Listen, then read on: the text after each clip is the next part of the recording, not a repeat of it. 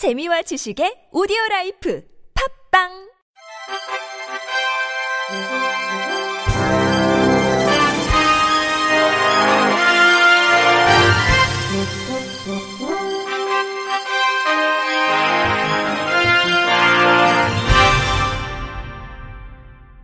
청취자 여러분 안녕하십니까? 1월 26일 금요일 KBIC에서 전해드리는 생활 뉴스입니다. 평창 동계올림픽 때 서울과 강원 평창, 강릉을 잇는 무료 셔틀버스가 운행됩니다.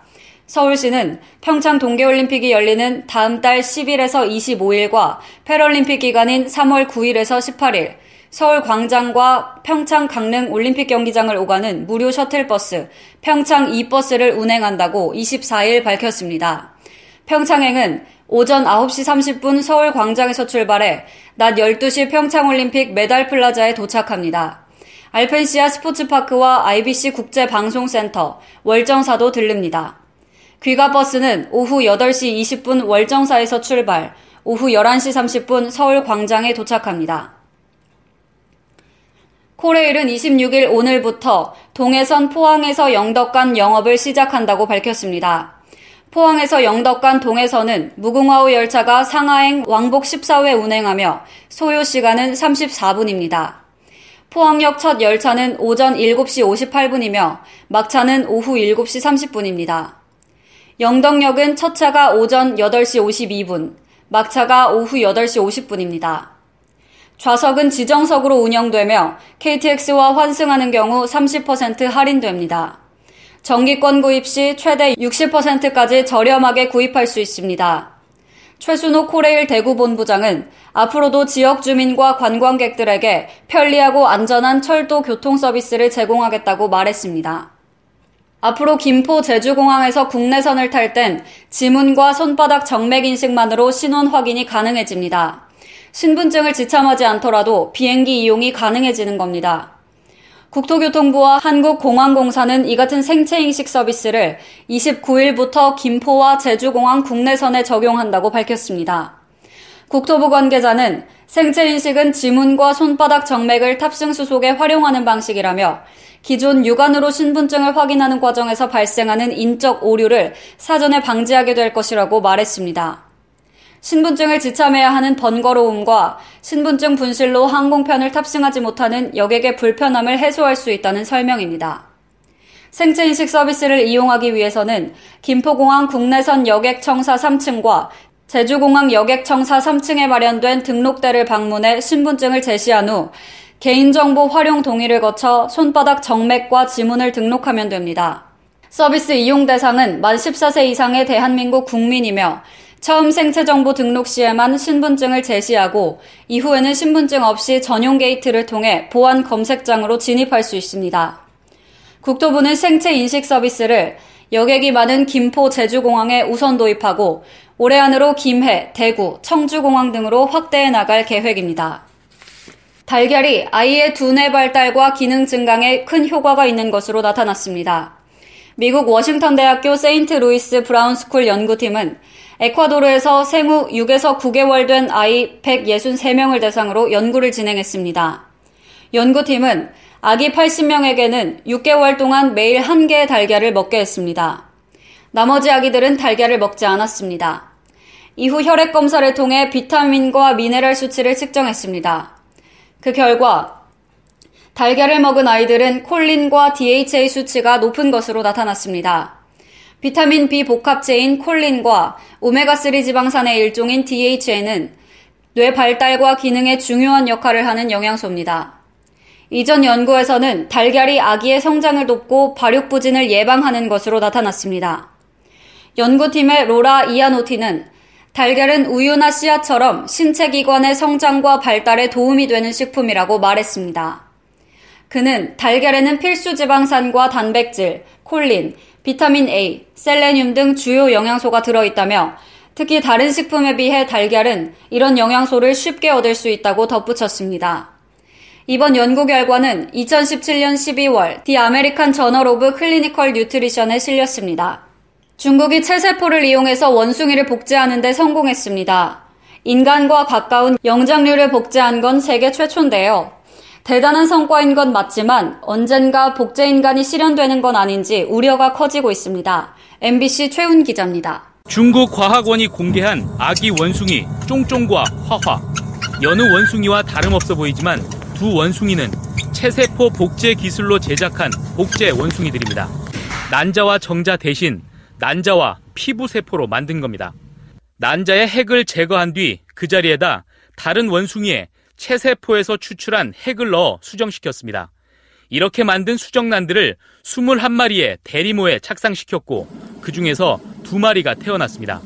분석 결과 두 마리의 복제 원숭이는 체세포를 제공한 바로 그 원숭이와 DNA가 정확히 일치했습니다. 지금까지 원숭이 복제는 착상 직전 단계에서 번번이 실패해 왔는데 중국이 돌파구를 열었습니다. 인터뷰 무밍푸 중국 과학원 뇌연구원장 이 의미 있는 과학적인 연구를 중국 과학자들이 해냈습니다. 사람과 비슷한 복제 원숭이는 인간을 대신해 신약이나 치료제 개발의 실험 대상으로 쓰일 예정입니다. 특히 인간과 뇌 구조가 비슷하기 때문에 치매나 파킨슨 등 뇌질환 연구에 기여할 것으로 보입니다.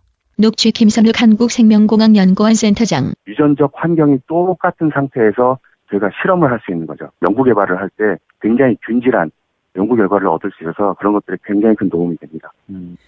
그러나 일각에서는 원숭이를 복제해 생체 실험 대상으로 쓰는 게 윤리적으로 문제가 있다는 비판과 원숭이 복제가 결국 인간 복제라는 금단의 영역을 넘는 시발점이 되는 것 아니냐는 우려도 나옵니다. 인터뷰 바이 줄리 중국 과학 원장. 인간 복제할 생각은 없습니다. 이 문제는 항상 거론되고 있고 걱정하고 있습니다. 현재 우리나라는 400여 마리의 실험용 원숭이를 갖고 있고 4천 마리까지 그 수를 늘릴 계획입니다. 연구진은 원숭이 수입이 갈수록 힘들어지고 있어서 우리도 복제 연구가 필요하다고 말했습니다. MBC 뉴스 최훈입니다. 키가 큰 사람이 상대적으로 키가 작은 사람보다 심근경색, 심부전, 뇌졸중 등의 심혈관계 질환 위험도가 낮다는 연구 결과가 나왔습니다. 서울대병원 순환기내과 최의근 교수팀은 2015년에서 2018년 사이 국민건강보험공단 건강검진에 참여한 성인 1,652만 8,128명을 2015년까지 평균 9년에 걸쳐 추적 관찰한 결과 키와 심혈관계 질환 사이에 이런 상관관계가 확인됐다고 26일 밝혔습니다. 연구팀은 조사 대상자들의 키를 10단계로 나눠 각 질환과의 관련성을 살폈습니다. 이 결과 키가 큰 그룹일수록 이들 질환의 발생 위험도가 낮아지는 반비례 관계가 관찰됐습니다. 질환 사망률에서도 이런 현상이 나타나기는 마찬가지였습니다. 특히 이런 연관성은 20, 30대의 젊은 연령층보다 40세 이상의 연령층에서 더 뚜렷했다는 게 연구팀의 분석입니다.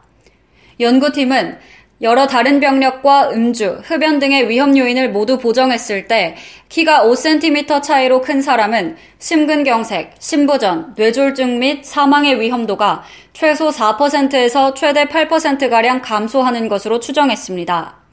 최의근 교수는 이번 분석은 기준의 서구에서 발표된 여러 연구 결과와 다르지 않다면서 그 원인으로 학계에서는 유전적으로 작은 키로 결정된 사람이 처음부터 높은 질환 위험을 갖고 태어났을 가능성, 유년 시절의 환경적인 요인 등이 복합적으로 작용하는 것으로 본다고 설명했습니다.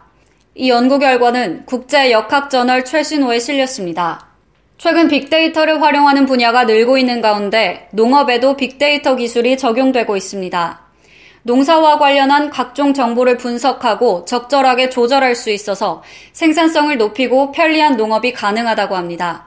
YTN 김학무 기자의 보도입니다. 7천여 제곱미터 규모의 비닐하우스를 갖춘 이 농장의 일꾼은 단 2명.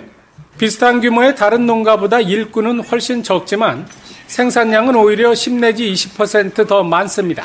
비닐하우스 내 온도와 습도, 환기, 생육 정보 등과 관련한 모든 데이터를 자동으로 수집해 분석하고 조절할 수 있는 설비를 갖춘 덕분입니다. 농장주는 휴대전화로 이런 정보를 받은 뒤 버튼만 누르면 언제 어디서든 조절할 수 있습니다. 인터뷰 한상우 경기도 평택시 진유면 소득이 좋아지는 건 물론이고 시간도 좀 여유로워지고 항상 내가 신경을 좀 덜 써도 되는 것 같습니다. 농촌진흥청 연구 결과 빅데이터 기술을 채소 재배 농가에 적용하면 일반 농가보다 생산량이 두 배 늘고 노동 시간과 에너지는 절반으로 줄어듭니다.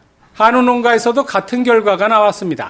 한우 유전체의 유전 능력과 관련한 빅데이터를 분석해 사육 기술을 개발한 뒤 적용한 결과 육질이 좋아져 마리당 62만 원의 소득이 늘었습니다.